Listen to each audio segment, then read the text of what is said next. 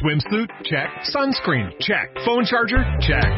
Don't forget to pack the 5 Hour Energy. It fits great in a pocket or carry on, and the alert feeling will help you arrive ready for anything. Now get 20% off when you use code 5HE Travel at 5hourenergy.com. Expires April 30th. One time use only, not valid with other discounts. Remember, visit 5hourenergy.com and use code 5HE Travel to save 20%.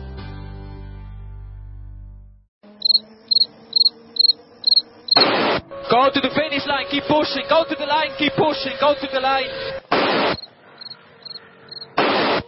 Avanti, Fer, avanti! I'm pushing, I'm pushing, don't worry.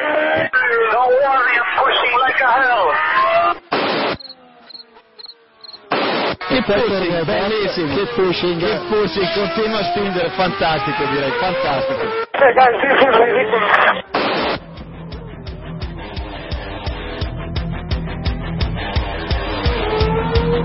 Comienza Keep Pushing, tu podcast de Fórmula 1.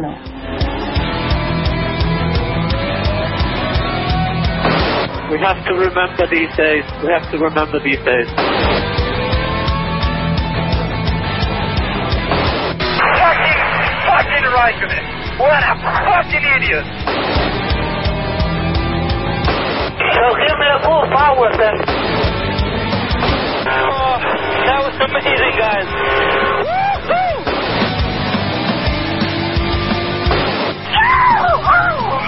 We did it! We did it!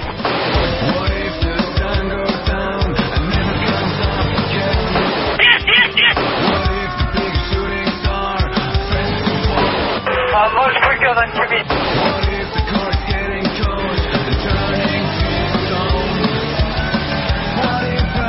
I think you have to leave a space. All the time you have to leave a space.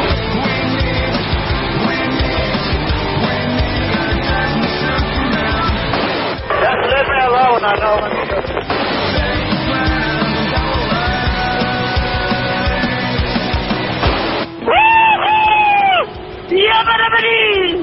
Ring, ding, ding, ding, ding, ding. Fiesta, qué fantástica, fantástica esta fiesta, qué fantástica, fantástica esta fiesta, esta fiesta con amigos y sin fin. Hola a todos y bienvenidos al capítulo 120 de Keep Pushing Podcast, capítulo previo al Gran Premio de China 2014 que se celebrará eh, este fin de semana en el circuito de Shanghái. Hoy estamos un poquito cortos de personal. eh, la Semana Santa es lo que tiene, mucha gente de, de vacaciones y por ahí pasándolo bien. Pero nosotros seguimos aquí a- al pie del cañón y al menos hoy están conmigo dos de los integrantes habituales. eh, uno de ellos es David Sánchez de Castro. Buenas noches, David. Y los grillos. ¿Qué tal? Buenas noches, buenos días a todos. Tú- A ti no te, no te han dejado de irte de vacaciones, claro. No. De momento no, y tiene pinta que vacaciones pocas. O sea, Bueno, y el otro, sorprendentemente, es Héctor Gómez. Buenas noches, Héctor. pero ¿por qué sorprendente? ¿Aquí qué pasa? Tú eres el brillante del podcast. A mí, a mí mi religión me prohíbe celebrar la muerte de una persona, pero todo el mundo por aquí. Vale, eh, pues con ese comentario podemos empezar este podcast de Semana Santa. Quien os habla, eh, un servidor, Jacobo Vidal. Y bueno, vamos a, a empezar con este eh, previo de China. Que esta semana eh, hemos tenido una semanita bastante cargada de actualidad. Se ha hablado poco de- del próximo Gran Premio, del, del cuarto ya Gran Premio de, la temporada 2014.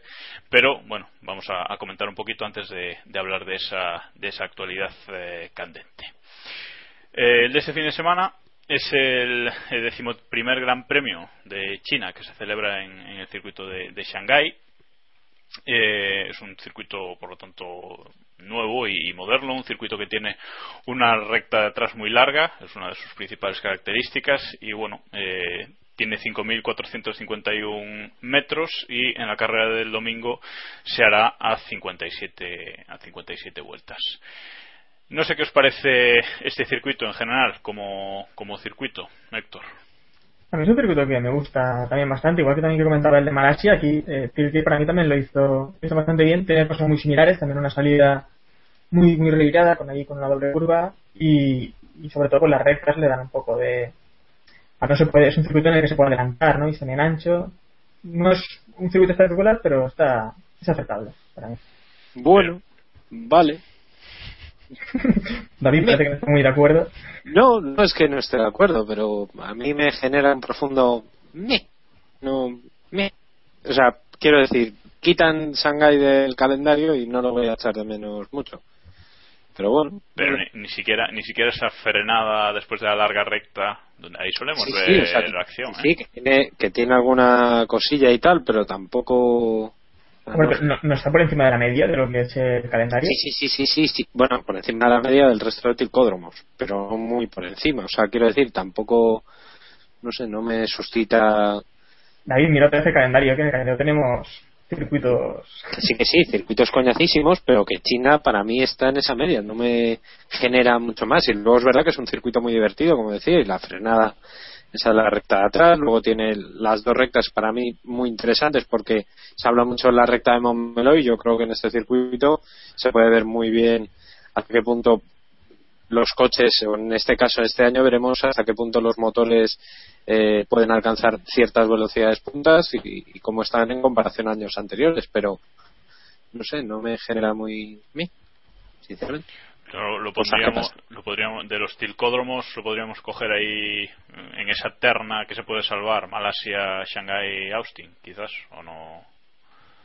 ¿O tenéis algún Sí. otro tilcódromo del año? Sí, sí, sí, sí. India. Hay India que salvar tres.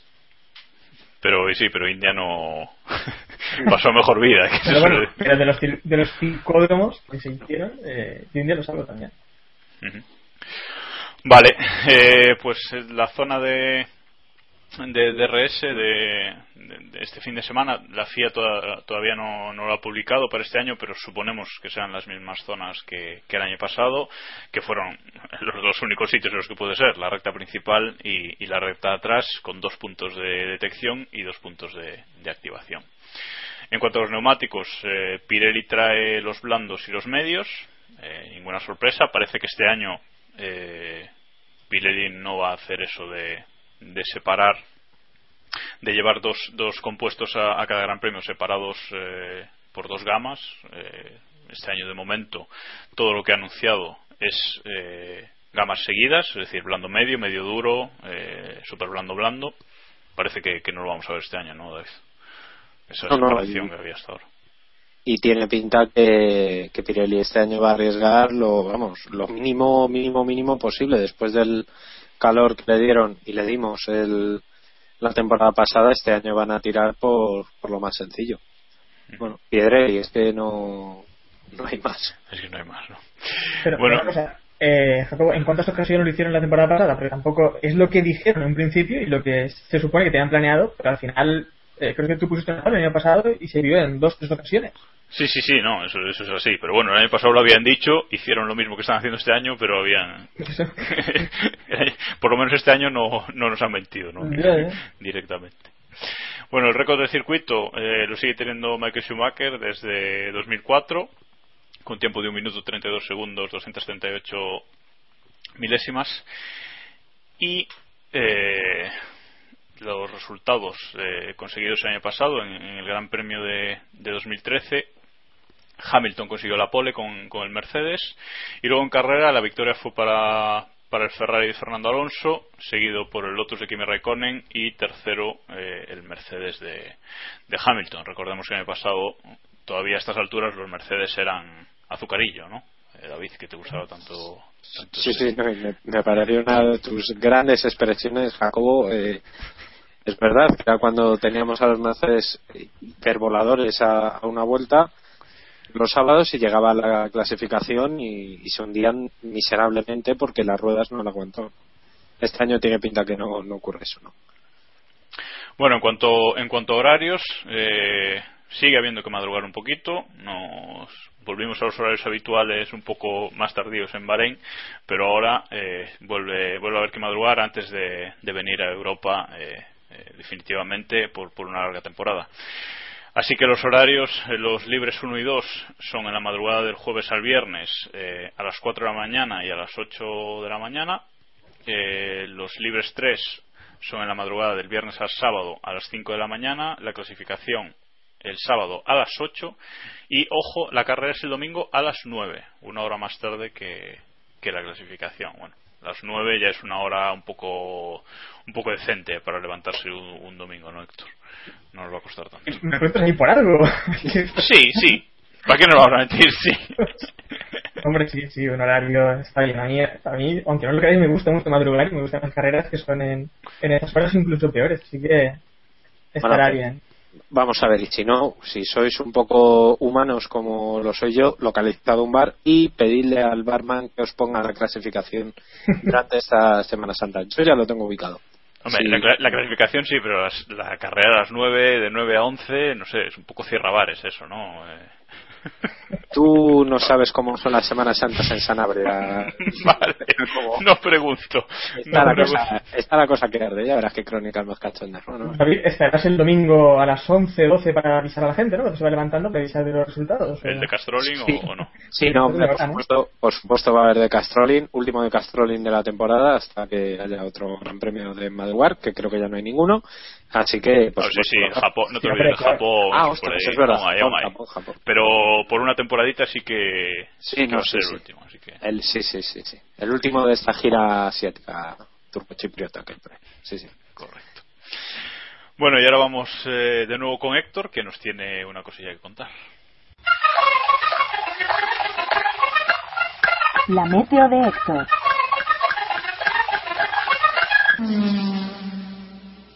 Bueno, yo dije que en abril aguas mil, ¿no? así que no voy ahora a contradecirme. En China sí que es abril, no como, no como ocurría en Marín, como ya, ya comentamos. Pero bueno, eh, viernes y domingo nada, parece que, el tiempo pues va a estar calmado, pero el sábado sí que parece que puede caer alguna, alguna gota. Y bueno, aquí también lo que tenemos en Shanghái es pues niebla, que no es niebla, que es polución, pero que seguramente también lo vemos cubrir el circuito. Bueno, pues ahí queda eso. Podemos tener una, una clasificación movidilla y luego parece que carrera carrera tranquila. veremos si es así. Veremos si es así. No te lo tenemos que. No falló, no falló nunca, ¿eh? No, no, no, no, faltaría más, faltaría más. Bueno, vámonos ahora a recordar un poco de historia.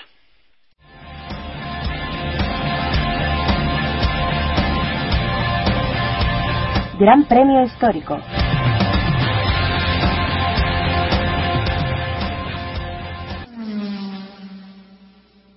Y esta semana eh, le toca elegir eh, Gran Premio Histórico a un servidor, me, me, ha tocado a mí, además por, por las ausencias de, del programa, pues nada, me, toca a mí elegir Gran Premio. Y eh, pues he elegido el Gran Premio de China de 2007.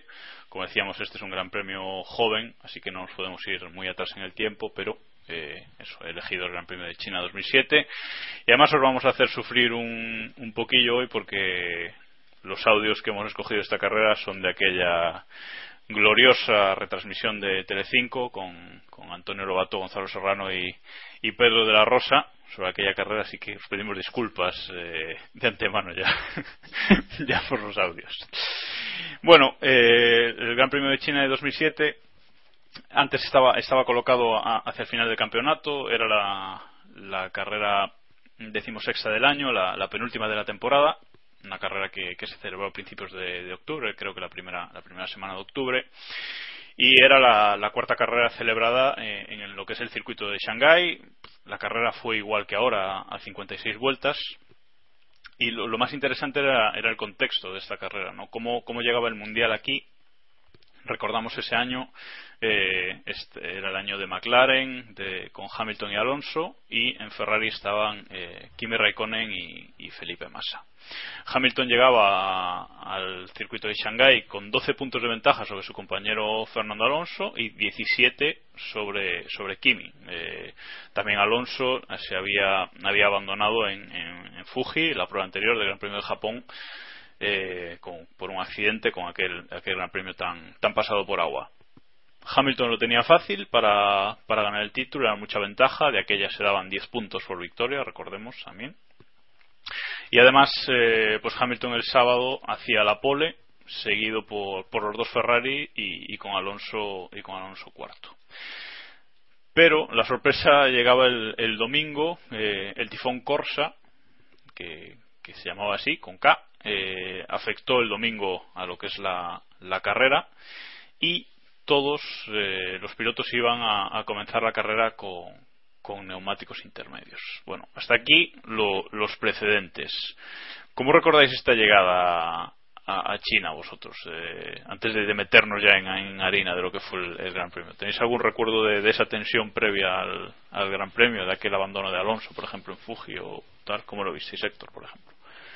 Bueno, recuerdo más que nada eso, la, tensión que se vivía no dentro de la pista, sino, fuera de ella con acusaciones de, de, Alonso de entorno sobre incluso sabotaje ¿no? a su monoplaza eh, en, en, esas, en esas carreras, que creo que fue incluso, no en China, sino en Brasil, cuando ya eh, la FIA tuvo que poner también un, un comisario a vigilar que no ocurriera, que, que no hubiera ningún sabotaje ¿no? supuesto en, en el equipo McLaren. Entonces esa, tensión eh, que se vivía en McLaren pues eh, fue muy interesante porque vamos los aficionados pudimos hablar bastante y ojalá hubiéramos tenido ya keep pushing para comentar allí esta temporada que nos hubiera dado mucho juego.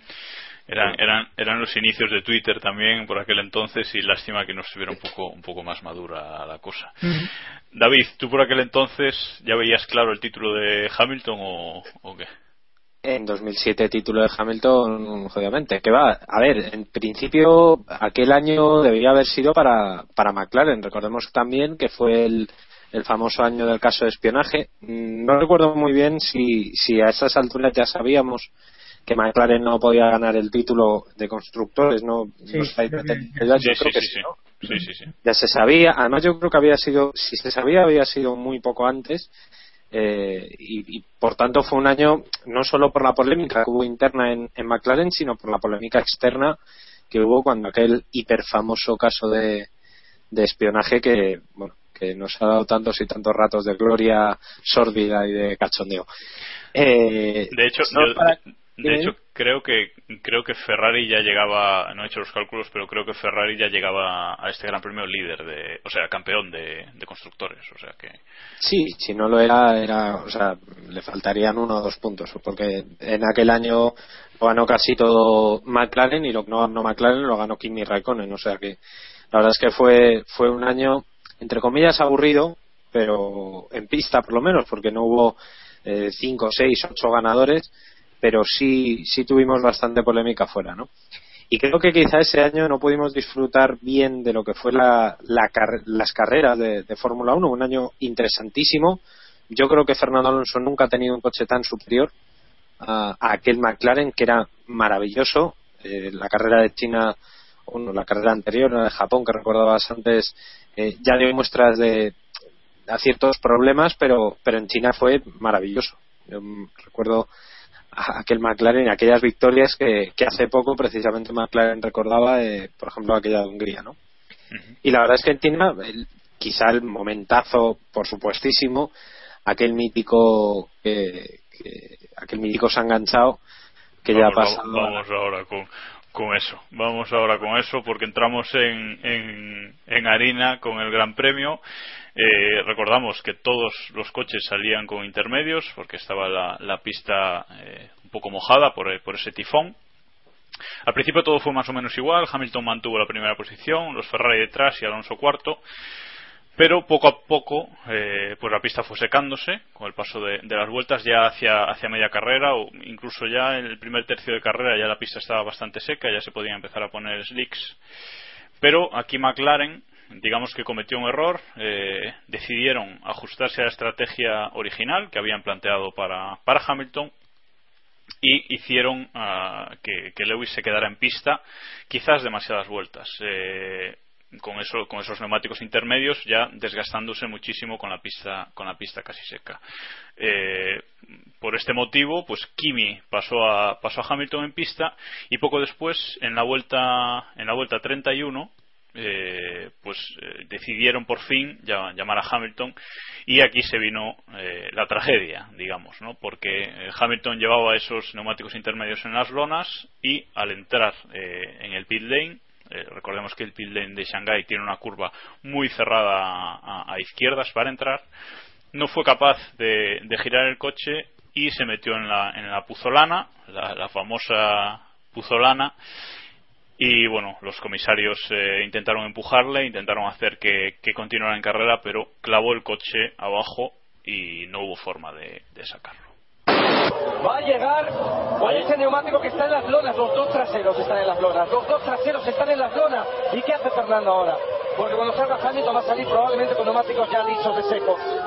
Y Fernando no va a tener más remedio que seguir, se sale. Bueno, espérate, espérate que puede estar. Vamos a ver, vamos a ver. Se puede quedar cuidado, ahí. cuidado que está Se la puede puta quedar ahí. Se ha quedado, se ha enganchado, se ha enganchado, se ha enganchado. En la puta lana. Bueno, bueno, bueno. Ahí está el milagro. Ese era el milagro. Está Ese es el milagro. Cuidado que el milagro puede estar Está aquí. ahí, ahí está. Puede estar aquí el milagro. ¿Y ahora qué pasa? ¿Se le empujan, Pedro? No, le pueden empujar. Vamos a ver, está Ese paseando. coche está clavado. Ese coche está la clavado. Esto milagro es la Fórmula 1. El milagro Bueno, existe. Pues va a haber más de uno que se va a tragar sus palabras hoy. Atención que Está Hamilton clavado, está en la clavado. entrada Lo ha clavado. Clavado en la entrada del pit lane y por mucho que le empujan de momento no se mueve. Esto suponía la, la primera retirada de, de, Hamilton en su carrera en la Fórmula 1 hasta, hasta esta carrera eh, decimosexta en, en la Fórmula 1 nunca había abandonado. Y luego eh, pasó algo curioso en carrera, porque con este baile de, paradas, BMW hizo, por aquel entonces todavía en la Fórmula 1, eh, hizo una gran estrategia con, con Robert Kubica y Robert Kubica se puso líder de carrera, líder real de carrera, pero una vuelta después, eh, pues el BMW sufrió un fallo hidráulico y tuvo que tuvo que retirarse, vaya. Así que fue que Kimi volvió a volvió a liderar la carrera y eh, por detrás Alonso pasaba pasaba a Massa en, en, en, pista, aunque luego justo Massa se metería en pits y en la parada también eh, McLaren superaría eh, de nuevo al Ferrari y pasarían pasarían a, a Massa. Mira, mira, Uy, bueno, Massa que, que Massa no con tiene, no problemas, tiene ¿eh? mucha, mucha No. goma ya. Es que ninguno de los dos tiene neumáticos, ¿eh? Sí, sí, No, pero Fernando, de momento ahora, Fernando, Fernando, está atacando. ataque Fernando. Vamos, Fernando, que hay que pasar a Massa, que quitar a la tortuga del Venga. medio. Ahí va, Vale. se abre Fernando en la recta principal. Va a apurar la frenada más. De momento rueda a rueda. Vamos a ver cómo aguanta el brasileño. Que no, le Alonso, toque, que no Alonso, le toque. No, se pasa de frenada y Fernando va a buscar el, El corte, interior. el corte. Qué bien. el corte. ¡Qué ¡Qué bien Fernando! La pasada! ¡Qué pasada! Increíble maniobra, cuidado que Massa viene por más. Que no se toquen, no sale adelante Fernando. Massa me da Ma- Massa entra en boxes, ¿eh? Massa se irá a boxes. Sí, sí, se va a boxes con problemas en sus neumáticos. Gana la posición Fernando.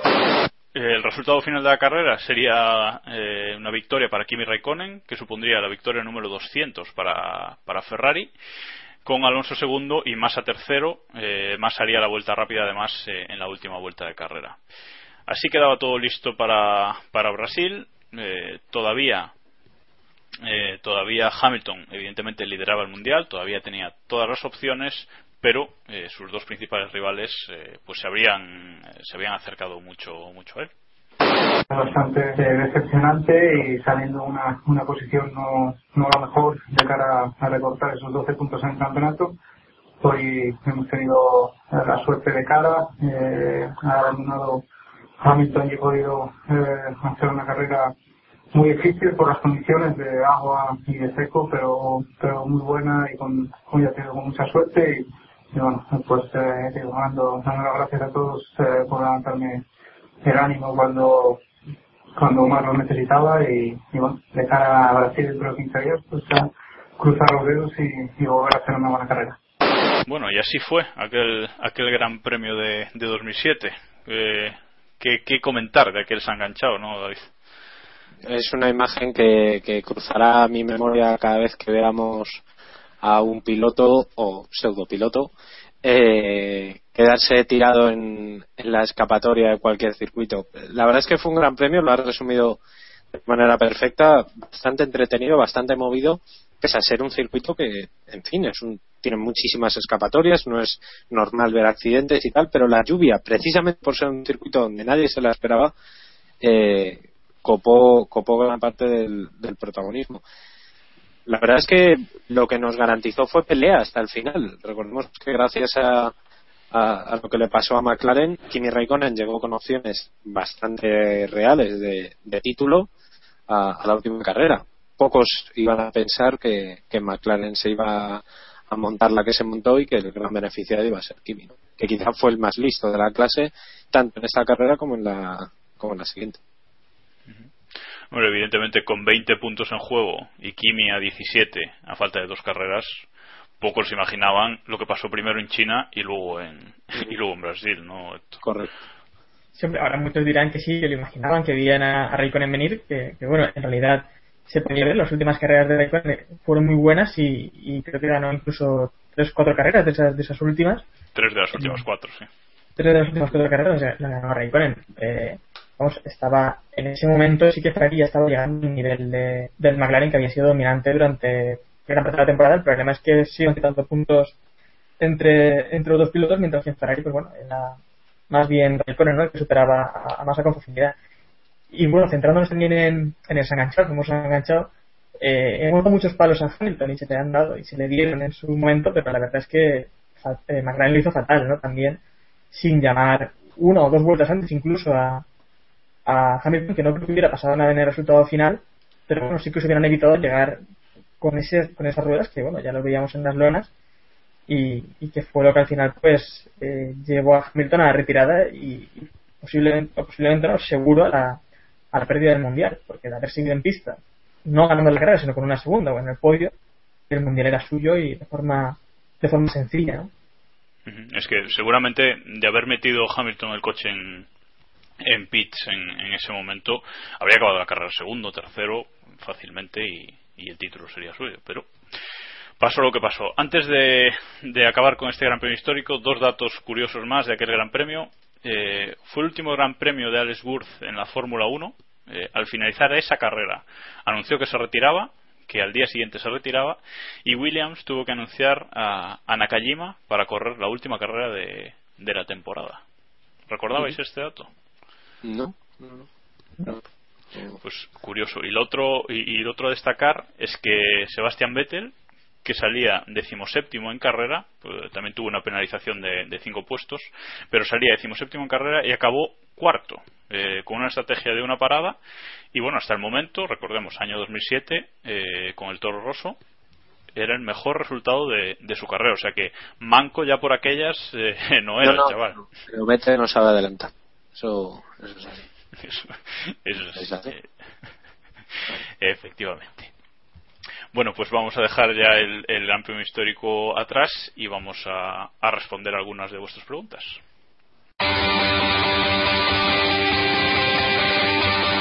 La pregunta del oyente. Bueno, hoy tenemos bastantes preguntas. La mitad son de coña, como habitualmente, pero. Como ¿Pero la mitad? como, como hoy tenemos bastante tiempo y somos pocos, pues vamos a, a intentar responderlas todas, o, o, o, al menos casi todas. A ver si hay alguna nueva en este tiempo que tal. No, parece que no. Así que bueno, vamos allá con, con la larga lista de, de, preguntas que tenemos hoy.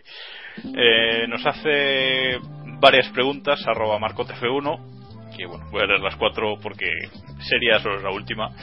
Dice, ¿sabéis, ¿sabéis algo de un rumor sobre, sobre que eh, Volkswagen entre en la Fórmula 1 y Vettel fiche por Ferrari? Se ha dicho poco, pero algo habrá. Bueno, ya veis el tonillo de la pregunta. Otra que nos hace es, ¿veis a Maldonado en la IndyCar o sería más competitivo en la NASCAR? Bueno, esta podemos... podemos... Esta se puede discutir, ¿eh? Esta no, se puede no. discutir. Sí, sí. David, ¿qué tienes que decir? Que Maldonado yo creo que en la NASCAR lo podría hacer, bueno, razonablemente bien. No sé si sabéis que, bueno, la, en la NASCAR al mínimo toque se saca ya lo que se llama una caution y, y por tanto es probable que Maldonado se convertiría en protagonista. Otra cosa es que se convierta en protagonista para bien. Pero bueno, como la Fórmula 1 tampoco lo está haciendo para bien, pues Vale, otra pregunta suya es, ahora en serio, ¿consideráis un error que Vettel fichase por Ferrari? Hoy que no está Iván creo que podemos hablar brevemente del tema. H Héctor. Me parece muy sucio que aprovechemos que no está Iván para esto. Lo dijo aquí caer en público si no, y... Si no, no se nos, si, así no se nos queja. Correcto. A ver, eh, sería un error de Vettel marcharse de, de, Red Bull a cualquier equipo, no simplemente a Ferrari, a cualquiera. Porque vamos, eh, Red Bull ya estamos viendo también que está respondiendo y acabará eh, dando lucha, ¿no? Pero al menos como segundo equipo, si no lo es ya. Y, y bueno, sí, sí, obviamente sí. Irse de, de, Red Bull ahora mismo es un error. Vale, yo también pienso que es un error ahora mismo. ¿Y tú, David? Rápido. No, no, sí, sí, posiblemente sea, sea un error, por lo menos eh, en este primer año o en el, dentro de dos años. Todavía le queda. Vale, y la última, la última pregunta que nos hace, eh, quizás la más, la más interesante, eh, nos dice, detrás de Forza, Forza Rosa está un intento por parte de Ferrari de emular a Red Bull Racing con Toro Rosso. Bueno, esto es una noticia que dábamos eh, la semana pasada, de, aunque la dimos rápidamente porque nos quedábamos sin tiempo, de, dos nuevos, de que dos nuevos equipos eh, entran en la Fórmula 1. Uno es eh, el equipo de Haas, el equipo americano, que, del que luego hablaremos un poco más, y el otro es este Forza Rosa, que aún no ha conseguido la entrada, pero que parece que es el equipo de Coles y parece que va a estar vinculado pues a, Ferrari. Entonces, no sé, David, ¿crees que Ferrari quiere con esto hacer lo que es un toro roso?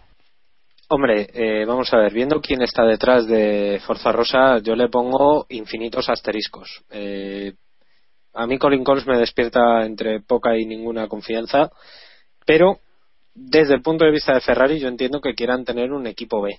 Eh, evidentemente, tener un equipo real B. O sea, me refiero a un equipo donde puedan probar cosas, donde lo tengan para foguear a sus pilotos, donde puedan incluso utilizarlo de cantera como, como está utilizando eh, Red Bull con Toro Rosso. Pero, insisto, teniendo a Colin Coles como cabeza del proyecto, complicado. Héctor, ¿tú lo ves también así? Difícil que, que salga adelante, porque aún no tiene el ok total de la, de la FIA. Yo, bueno, eso saber, hemos escuchado tanto, tantos equipos nuevos, ¿no? Y que al final se han quedado en, en nada que, que, ya veremos. Y sobre el tema de ser segundo equipo de Ferrari, pues bueno, tampoco lo veo raro porque Ferrari es un equipo que sí que le ha gustado tener equipos del estilo y lo hemos visto con, con Sauber, ¿no? En, sobre todo en finales de los 90, principios de, de, de este siglo lo vimos bastante claro. Bueno, sobre todo si, si Ferrari pierde a alguno de, de esos dos equipos, porque él tiene Marussia y tiene, y tiene Sauber ahora mismo, y bueno, luego hablamos un poco del tema de, de Sauber, que a lo mejor lo, lo pueden perder, pero bueno, que, que, sí que le interesa tener un equipo B, evidentemente, sobre todo para probar esos, esos motores. Bueno, siguiente pregunta. Eh, nos dice arroba nuscom23, eh, ¿pilotará Alonso para McLaren Honda en 2015? Esto tampoco lo hemos hablado nunca. ¿Por quién lo sustituirá Ferrari? ¿Apuesta de futuro o de transición? Vale. Eh, como no está Iván de nuevo, podemos contestarlo.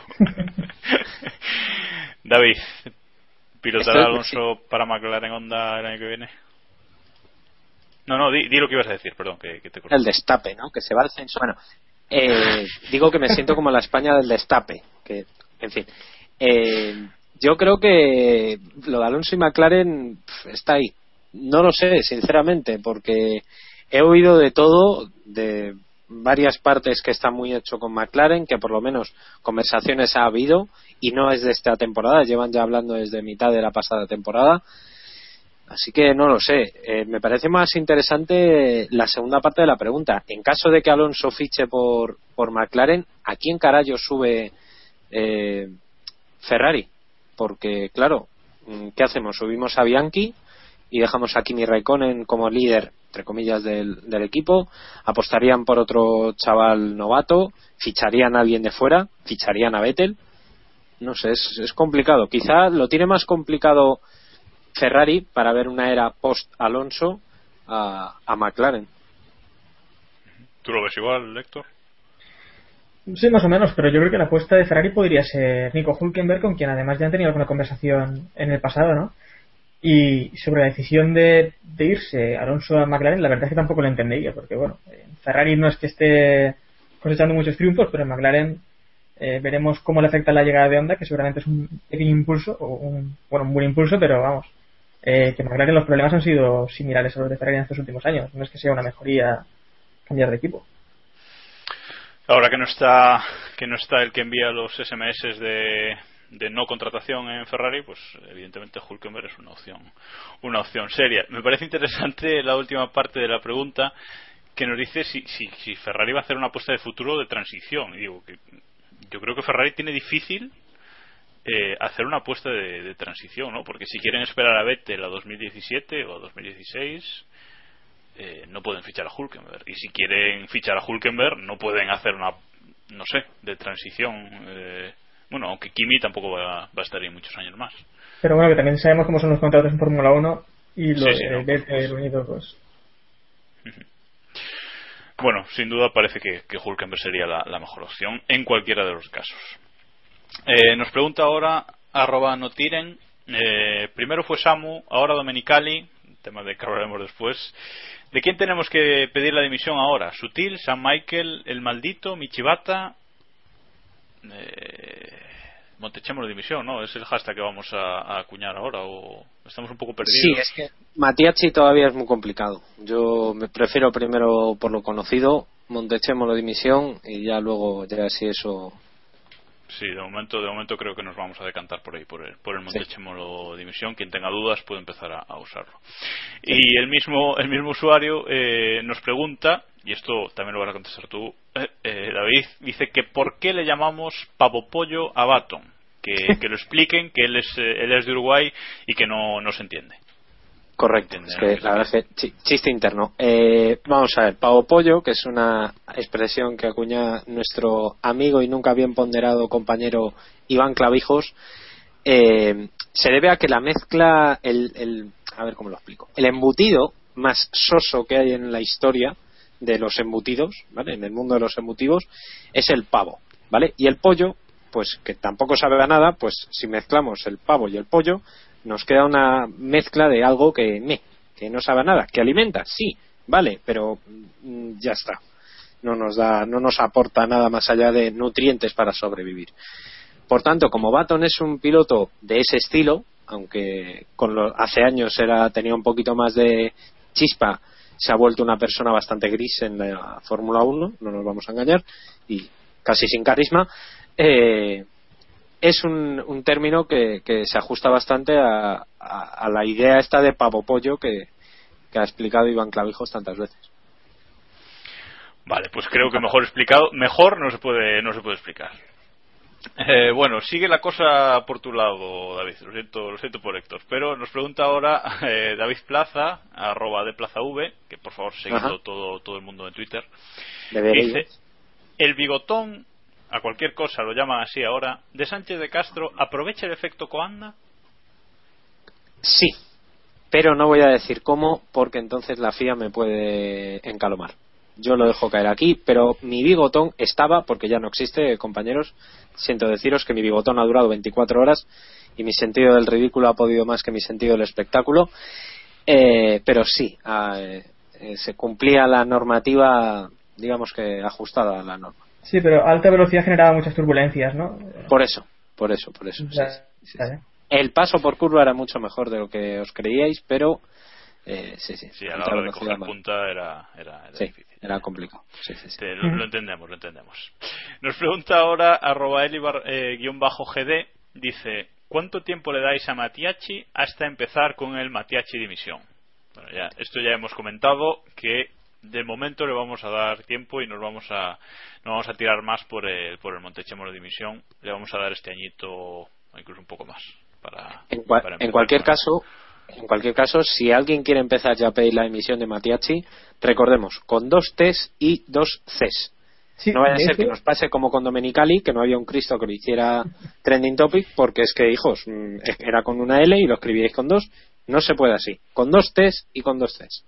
Que de hecho he hecho un arduo trabajo de investigación y bueno, he mirado y, y Mati en italiano significa locura y Axi, con dos Cs también, significa accidente. Así que bueno, Ma- Matías sí sería algo así como locura accidental. O, Maldonado, O- ¿no? Igual, Sí, sí, igual- algo Igual, así. igual, igual, igual el fichaje de transición de Ferrari que decíamos antes es Maldonado. Ahí, ahí lo dejamos. Trabajo de investigación de, de Héctor. Muy, muy bien, Héctor. Sí me gusta que vengas preparado. me trabajo, me trabajo los Hombre, que un mínimo. Nos pregunta ahora arroba J Munoz F1, supongo que será Muñoz, bueno, es Muñoz. Ese es Muñoz. Twitter, es. es Twitter es lo que tiene. Nos dice que alguien más que se apunte y publique un bigotón selfie. Yo os digo que no, porque David estaba deseando tenerlo, pero yo todavía no he hecho, no hay ninguna apuesta que, que suficientemente fuerte como para apostar eso. Y Héctor. No hay sé, huevos, ese es el tema. en- sí, A ver, no hay bigotes. eh, Y Héctor. No, hay, hay una escala de, de, de- una escala molonga, ¿no? Que no, que no mongola, que bueno, no, no permite sobrepasar ciertos límites de, y yo me lo ya demasiado. eh, pilotos como que quiero pueden, porque no, no a esto, pero gente como Mansell pues se tuvo que agitar y David también se tuvo que agitar, ¿no? Porque no puede llevar mucho tiempo. Y bueno, no, hay un límite, no puede. Ahí está. Nos pregunta arroba DaniCMF1, eh, otra relativa al tema de Domenicali, que es el tema de- del día, que pasaremos a comentar dentro de un rato, que dice si resucitará Domenicali de entre los dimitidos al tercer día. Una pregunta muy acorde con la semana que, que estamos viviendo. Y bueno, no sé qué pensáis, pero no, no volverá Domenicali a Ferrari, Ojo. al menos a corto plazo, ¿no? Ojo, anoche en un momento de este duerme vela, que estás en la cama y tal, me vino a la cabeza un pensamiento. Domenicali. Eh, no lo cuentes, David, esos pensamientos No, nocturnos. no, no, no, no, no, no, no tiene nada de erótico festivo, por lo menos por mi parte. Cuidado ahí. Domenicali, jefe de equipo McLaren Honda, aquí lo dejo. Bueno, Pero expandir directamente ya. Reposando. Vamos a dejarlo ahí. Vosotros imaginaos que yo qué sé, se vuelve todo el mundo loco, mm, tenemos otra semana de lunas de sangre como estamos viviendo en esta Semana Santa, y llegan en McLaren y dicen, ya está, la solución, poner a un italiano. Que no va a funcionar, pero Yo es que me estoy la- imaginando, me estoy imaginando mm, a McLaren con Domenicali jefe de equipos de equipo, Adam Parr por ahí haciendo algo y Sam Michael de dirección deportiva. O sea, es como Ti- Es tan molaría tanto. Es como hacer un Enston, ¿no? Más o menos. Es... bueno, si- siguiendo en la línea de, de Domenicali Dimisión, eh, nos dice arroba Bigfoot 475 eh, si se puede subir ya al carro del Domenicali Readmisión, que ya Mal. que ya Mal. se huele en Twitter cualquier cosa, ¿no? Mal, mal. No, no, vamos a ver, nos ha costado cuatro años tirar a este tío, no vamos ahora a aceptarle, no. Y pues, el, último tuit sobre este tema, eh, bueno, o no, eh, que nos dice arroba gonzo bonzo con dos, con cuatro zetas, eh, también ha venido aquí a tocar un poco las tal, eh, que dice que si después del Domenicali Dimisión se pondrá de moda, de moda perdón, el Montechemos Dimisión, ya hemos respondido antes, sí, rotundo y por favor con Z. O sea, Sí, No, porque no tantas zetas que tiene su nombre y nos pone Montechémolo con CH, con o sea, no, Mal. así no, así no lo hacemos en el topic, o sea, así, así no, así no. Eh, bueno, ahora sí, la última pregunta relativa al tema. Nos dice arroba F1 Radical. ¿Es Matiachi el nuevo Maquiavelo? Bueno, ya lo ha contado Héctor, su trabajo de investigación. Creo que, Sí, que sí. se puede dar por, por respondido.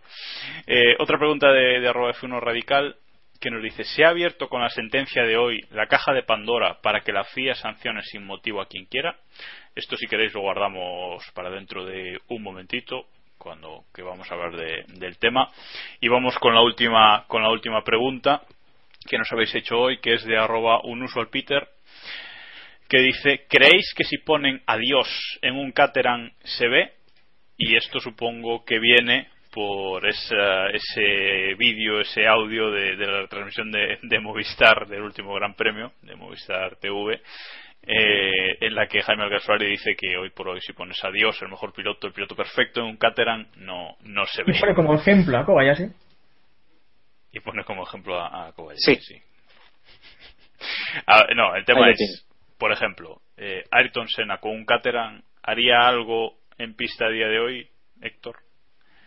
Obviamente no. Eh, superar a su compañero, también como dice Alguer Suárez, pero, pero nada más. Pero bueno, también tiene razón Mira de Praten que esto ha ocurrido siempre en la Fórmula 1.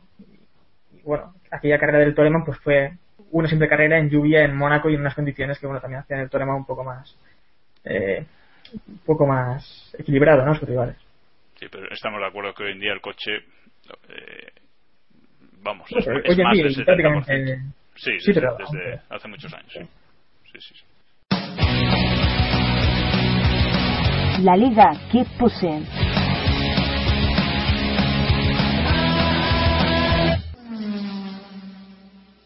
Pues la liga Keep Pushing Podcast, eh, esa liga de- especial que hacemos en el podio del motor de Castrol Deporte, eh, en la que ya somos, a ver, dejadme mirar, eh, 167, alguno más se ha apuntado, creo que un- uno más se, ha apuntado a, la liga.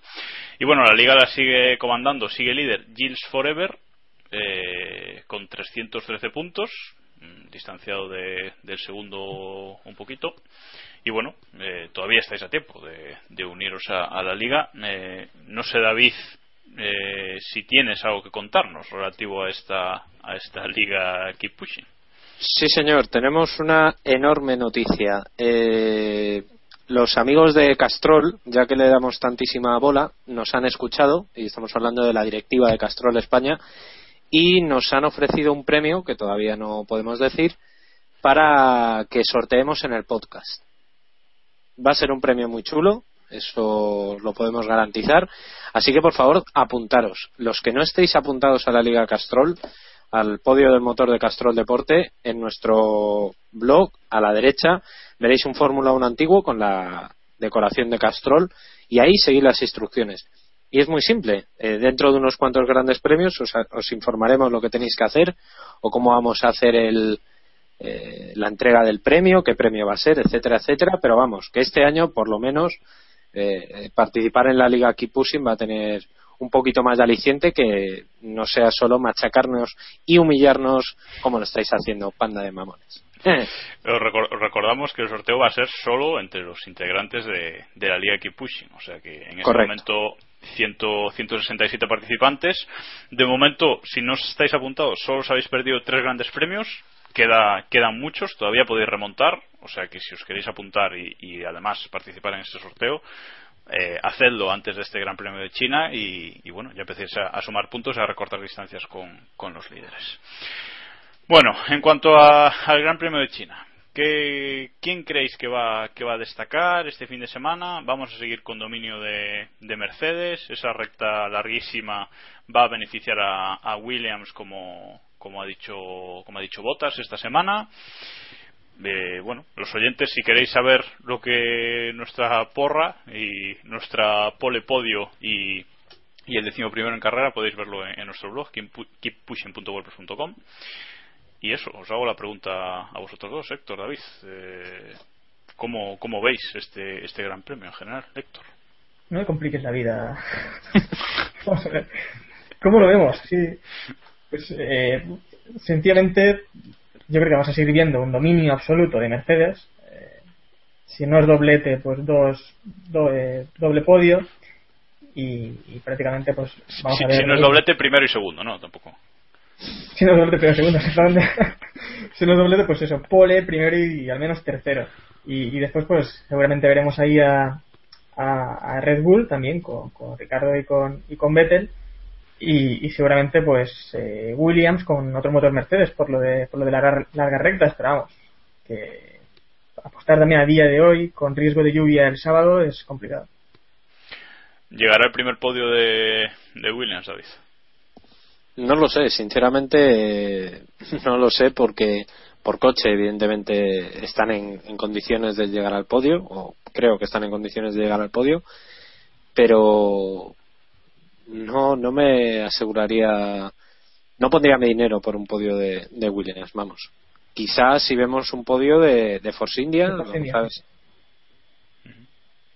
a lo que si lo de Malasia se- lo de Bahrein perdón se, se repite y vemos a los a los Force India allá arriba que yo creo que van a ser eh, este gran premio va a servir entre comillas de confirmación de que Force India realmente está ahí. Bueno, pues lo veremos, lo veremos este, este fin de semana. Ahora, si os parece, sí, vamos con la actualidad, que esta semana eh, nos ha dado bastantes, bastantes cosas para, para comentar. Actualidad.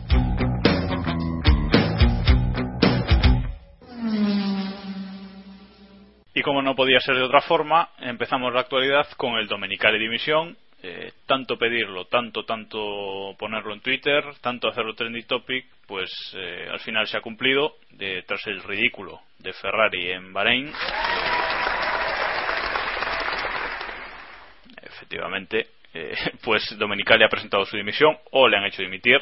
En estos casos eh, siempre hay un poco de siempre un poco de todo de, las de las dos partes. Y Ferrari ha puesto eh, en el lugar de Domenicali al menos de momento eh, para dirigir el equipo a Marco Mattiacci del que ya hablamos hablábamos antes yo pensé que no viviría para ver esta noticia, sinceramente. También pensé que no viviría, que no viviré para ver la retirada de Bernie, pero bueno, una cosa ha llegado, la otra eh, seguramente también también llegará. ¿Cómo lo cómo ves la noticia, David? ¿Te esperaba? A mí, sinceramente, yo ya pensaba que este no, se, no le movíamos de ahí ni con, ni con aceite hirviendo, pero eh, los eh, caminos del Señor son inescrutables, como decía aquel. La verdad es que sorprendente, porque yo no me esperaba que a Domenicali le echaran, porque a mí esto de la dimisión, en fin, no se la cree nadie, por lo menos yo no me la creo. Eh, sinceramente, yo esperaba que Domenicali aguantara ya una temporada más. No me esperaba que le echaran a mitad de temporada. Esto, no sé, me lo dicen del fútbol, del baloncesto, de deportes eh, de equipo más de balón, vamos, por decirlo de una forma un poco más clara, eh, y vale, pero esto de echar al entrenador después de los tres primeros partidos de liga, muy, muy poquito lo había visto. Eh, lo que no sé hablando de deportes de balón, ¿no le han dado bastante bola a Domenicali? Sí, sí, pero yo pensaba que le iban a echar antes de, de que empezara la temporada. Quiero decir, ahora deja al equipo eh, en una situación un poco de desgobierno, ¿no? No era el mejor gobierno que podía tener, eso es, es obvio, pero pero yo creo que no no sé si va a ser acertado o no. Posiblemente eh, tendremos que esperar a ver qué resultado obtiene Ferrari en las próximas carreras para saber si, realmente esto ha sido una buena solución o no. Pero lo cierto es que es raro. Es raro. Yo me quedo con con una expresión que creo que le leía a Julio Morales, al editor de, de Antena 3 de la Fórmula 1, que me parece que define muy bien a, a Stefano Domenicali. Y poniendo en palabras de José María García, de Super García, ojo al dato, eh, de Domenicali decía algo así como ni una buena acción ni una mala palabra. Y creo que con esto lo resume perfectísimamente lo que ha supuesto Stefano Domenicali para, para Ferrari en estos poco más de seis años que ha estado. Héctor, ¿cómo, ¿cómo, lo ves? Porque ahora hay, hay mucha gente, digamos, como mmm, aprovechando el momento, ¿no? Y diciendo que, que, bueno, que en realidad que la culpa no es de Domenicali, que echan a Domenicali, como cuanto en fútbol, como decías tú, David, echan al entrenador, pero que, que, bueno, que la culpa no era suya, que aquí había que aquí había otros muchos culpables, pero bueno, eh, lo cierto es que él lleva al frente del equipo muchos años, desde 2008, y algo de culpa tendrá, ¿no, Héctor? Desde 2007, Jacob. De, Noviembre sí, pero, de 2007. Ah, bueno, vale, la temporada por completa, eso, sí, sí. Por eso me refiero a, a temporada completa 2008, sí. Pues estamos en Semana Santa, ¿no? y parece que alguien se ha limpiado también las manos y, y, bueno, durará unos años, pero la verdad es que... Mínimo no tres que- más. Eso mismo, pero no creo que la culpa sea suya y si se retira además, como también eh, comentaba ahora David, tal vez no sea por dejar Ferrari y dejar a Fórmula 1, sino por meterse en otros jaleos que tampoco sabemos bien eh, ya Monty dónde, dónde está o qué le interesa, ¿no? Eh, yo también voy a romper un poco una lanza pequeñita, muy pequeñita a favor de, de Dominicali, que creo que tampoco ha sido eh, funesta, ¿no? Esta, su, paso por, por Ferrari, que sí que es verdad que bueno, los resultados no han llegado, a Ferrari también siempre se le pide ganar, pero es que hemos tenido un equipo como Red Bull que ha estado completamente imparable, ¿no? Y, y, y al menos Ferrari ha sido el equipo que, el segundo equipo en estos años, eh, un poco ahí rivalizando con, con McLaren, ahora, ahora los últimos años, el pasado y este también con Mercedes, pero prácticamente Ferrari ha sido segundo equipo y, y también hablamos mucho de que Fernando Alonso está desperdiciando sus mejores años en, en la escudería, pero eh, si Alonso no estuviera en Ferrari y estuviera en otro equipo, como McLaren o Williams o cualquier otro, los resultados hubieran sido incluso peores. Quitando de, de Red Bull, vamos, que tampoco es que lo de Ferrari haya sido Sí, pero Eh, yo, yo, para yo más que nada ¿no? lo, lo decía por lo que hemos eh, lo hemos comentado ya varias veces en este programa, ¿no? Eh, de Dominicali para abajo, sobre todo este año, ha cambiado todo.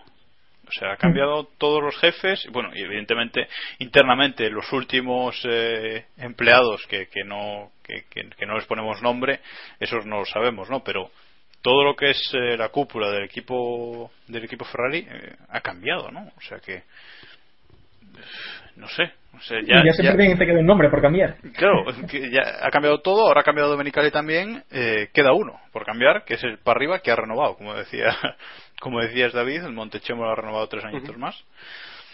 Pero al final también los problemas de una escudería no pueden ser simplemente una persona o el, o el líder, ¿no? Es el responsable al final de, de estos problemas, pero vamos, eh, Ferrari por instalaciones y por varias cosas tal vez no pueden rivalizar en cuanto a aerodinámica, lo hemos comentado en los años anteriores y, y ahora pues en creación de motores parece que, que tampoco, ¿no? Pero eh, lo estaba también comentando que McLaren también ha vivido unos años completamente para olvidar, incluso 2011 con un buen monoplaza no fueron capaces de, de llevarse el título. Williams Claro, eh, pero- pues bueno, se pasea Pero una- yo en eso, en eso estoy, de, en- estoy de acuerdo, ¿no? Que otros equipos también ha pasado, que Red Bull ha, ha dominado, pero en una empresa, el responsable último de que la empresa funcione es el jefe. Él es quien tiene que poner a, a funcionar o a trabajar los recursos que tenga en la empresa, que pueden ser mejores o peores, eso es eh, evidente, pero si tú cambias todo y la cosa sigue sin funcionar, amigo, hasta luego, ¿no? David, como... Quizá el problema es que es no lo sé, ¿eh? quizá este cambio es más un cambio psicológico, ¿no? Eh, la escena de, de Bahrein, visto ahora con perspectiva, evidentemente, la escena de ver ahí a Montechemolo, a Piero Ferrari, digamos a dos de las grandes cabezas, o dos de los grandes mandos, mejor dicho, de, de, la empresa, no solamente de, de Ferrari, sino del grupo Fiat, mirando cómo su equipo hacía el ridículo, evidentemente necesitas dar un golpe de mando. Esto quizás no sirve para nada. No sabemos, Matiachi, eh, eh, no sabemos cómo va a reaccionar. Es un hombre que no tiene experiencia a nivel deportivo, es un hombre que es un vendedor, un gran vendedor, pero un vendedor, al fin y al cabo. Ha sido el hombre que ha reflotado las ventas de Ferrari en Estados Unidos y en Asia. O sea que por lo menos sabemos que va a ser un buen gestor, que quizá eso es lo que hace falta en Ferrari. Una persona que aglutine, una persona que sepa llevar los, los proyectos de, la escudería, de cada parte de la escudería, recolocarlo y quizá es eso lo que necesita, ¿no? Domenicali posiblemente sea muy buena persona, sea un tío que sabe mucho de carreras, pero no lo sabe transmitir. Y no sabe transmitir al equipo esa ilusión que quizá le falta a Ferrari en, en estos últimos años, ¿no? A mí, Eh, a mí el miedo que el miedo que me da de, de Matiachi por él más que nada es que va a llegar ahora porque llega ya o sea va a estar en, en principio va a estar en, en el Gran Premio de China ya y ya un equipo que hombre no sé eh, qué conocimiento tiene él de lo que es la escudería de Fórmula 1 pero supongo que hasta ahora poco a no ser que ya lo lleven algunas semanas preparando que me da a mí Que que parece que no, que me da a mí que no entonces el tío va a llegar ahora ya a China, va a llegar al equipo y se va a encontrar, co- co- o sea, más desorientado que, bueno, no sé cómo es la expresión que usa Lobato, elefante en una cacharrería, pato en una... Bueno, Sí, pues el eso. sobaco con grillo. El sobaco con grillo, tal. Eh, eh, o sea, el tío va a llegar que no se va a enterar, yo creo que hasta que llegue el parón veraniego no se va a enterar de nada, va a estar ahí más perdido que... Y el equipo quizás va a perder todavía más el rumbo este año. No sé si lo veis así. Sí, seguramente. Es que, como comentabas, es una deci- decisión que, que parece ser de, un calentón eh, del otro día en Bahrein y que ha sido decisión de pocos días y, vamos, no ha habido una transición, no ha habido nada. Va a ser directamente Matiachi pues llegar a llegar ya en las, en las siguientes carreras y, vamos, va a ser una situación bastante, creo que complicada.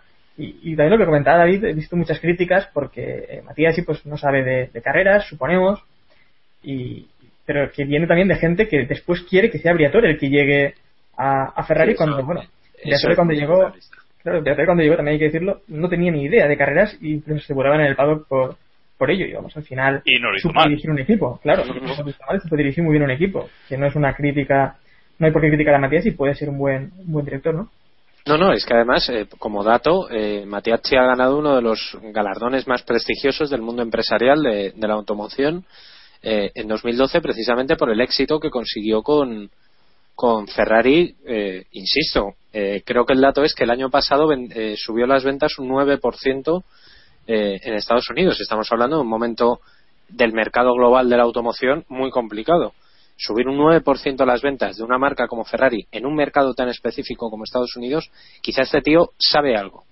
No sabemos qué, pero sabe por lo menos vender coches. Esto es indiscutible. pues a lo mejor nos vende la moto también no Quizá, quizá, quizá. Bueno, si nos, ve- si nos si consigue que los ferraristas estén más contentos que con Domenicali, aunque no ganen, pues ya, ya tienen mucho hecho. Hay, hay una cosa que está clara y yo esto sí que lo veo claro, que Domenicali no podía continuar mucho más. Si no le llevan a echar este eh, antes de esta temporada, quizá después de esta temporada. La tensión en Ferrari era tal que evidentemente había que dar un golpe de mando y había que cortar una cabeza muy alta.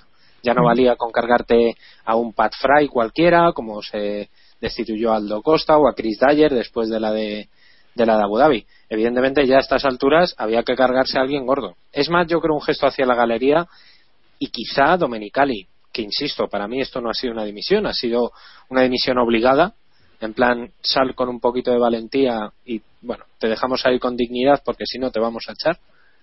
Tiene toda la pinta que ha sido algo así. Eh, en fin, es que no podía seguir mucho más, insisto, lo del Domenicali dimisión, jiji jaja, nos reímos, pero es un tío que no valía para estar en ese en ese puesto. En eso estamos de acuerdo, ¿sí o no?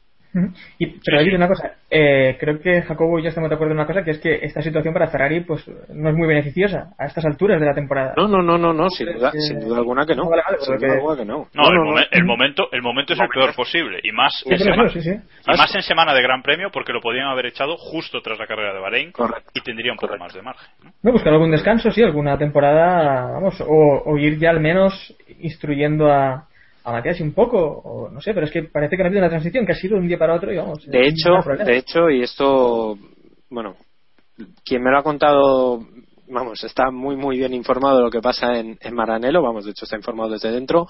Eh, esto ha pillado por sorpresa, por lo menos al departamento de comunicación de Ferrari. No se lo esperaban. No estaba previsto ni muchísimo menos que, que fuera a cuatro días de, de viajar a, a China, o a tres días de viajar a China, eh, que tuviéramos un, un cambio tan radical como este.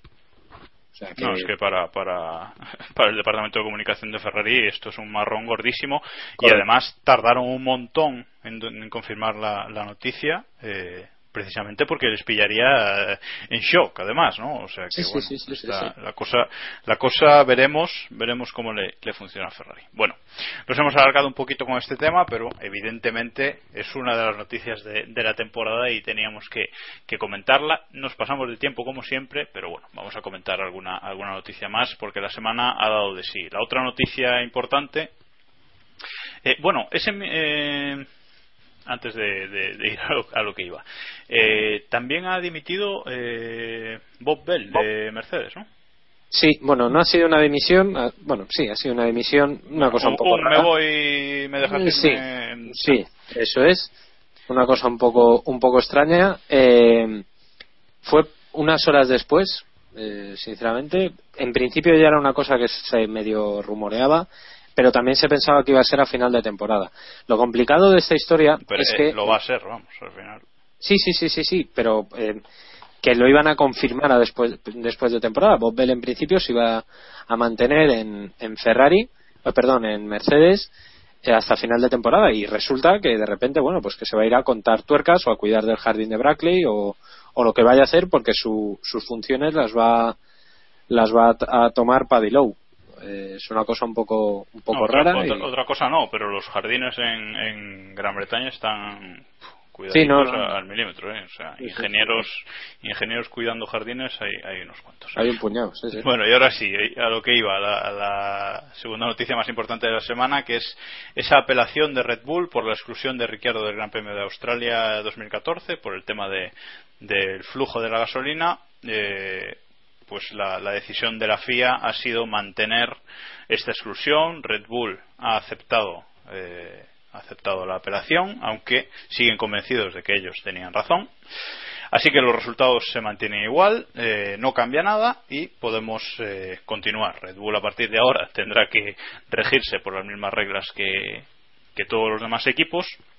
Y aquí viene la pregunta que nos hacía antes F1 Radical de si se ha abierto eh, con la sentencia de hoy la caja de Pandora para que la FIA sancione sin motivo a quien quiera.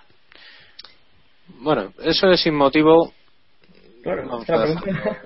bueno, es que sin motivo yo no acepto la mayor. eh, sin motivo no. eh, motivo no es, evidentemente no lo es. No, Lo claro, o explicó- sea, lo explicó muy bien Jacobo eh, en Twitter eh, con, con la comparación, creo que fue Jacobo, ¿no? Con la comparación con los triángulos homologados, que bueno, Correcto. sí. tuvo un guardia civil que, que no, que es que tú llevas unos triángulos que son igual de válidos. pues Te no van a decir que no y te van a multar y bueno, al final es hecho eso. Y los, Eh, triángulos, y los triángulos pueden ser iguales que los homologados, pero como no están homologados te cascan. O sea, Por eso, por eso, sí, sí. No, es que no es, o sea, la FIA no, quiero decir, no, no ha La FIA se dijo que iba a ser dura. Otra cosa, otra cosa es que nosotros podamos discutir si este tipo de, de control acerca del consumo, etcétera, etcétera, es, es lícito o no, pero la FIA ha actuado conforme a la reglamentación. A ti te parece también justo, ¿no, Héctor, el, la decisión, sin más, ¿no? Sí, sí, claro, sin más. Bueno, eh, podríamos hablar un poco de los test de Bahrein, pero como nos vamos de tiempo, los vamos a dejar ahí. Los test que tuvieron lugar eh, tras, el, tras el Gran Premio de Bahrein, el último Gran Premio. Eh, poco que comentar, liderados por Mercedes los dos días y, y poco más. Eh, el poco parece que ha cambiado. No hemos visto ninguna pieza extraña ni nada raro en los coches. O sea que bueno, eh, han estado ahí. Los equipos por fin han vuelto a entrenar en, temporada y, poco más. Eh, siguiente noticia, eh, lo que comentábamos de los dos equipos que entrarán en 2015, que hablábamos antes de, de Forza Rosa, pues eh, Haas ha, ha convocado, ha, ha, hecho, perdón, una rueda de prensa. Eh, ayer, si no me equivoco, ayer lunes o incluso esta mañana. Ya, ya no sé no, qué, no, lunes, qué lunes. día veo. Bueno, pues el lunes, pues comentando un poquito sus planes eh, de cara a entrar en la Fórmula 1. Todo muy vago, todo, no sé si os dio esa sensación, pero parece que, que pocos saben qué van a hacer. Se les han dado la licencia y no saben muy bien ahora qué hacer. Eh, han contactado para motores, parece ser con Mercedes y con Ferrari. Se dice que Mercedes ya le ha dicho que, que no quieren saber nada. Para el chasis con Dalara, o oh, sorpresa. Y, y, bueno, ellos dicen que, que tienen que en, las que en el próximo mes van a pensar si entran en la Fórmula 1 ya en 2015 o en 2016. Eh, dice Haas que 2015 le parece muy pronto y 2016 muy tarde. Así que como no corren pitan en la Fórmula E, no tienen otra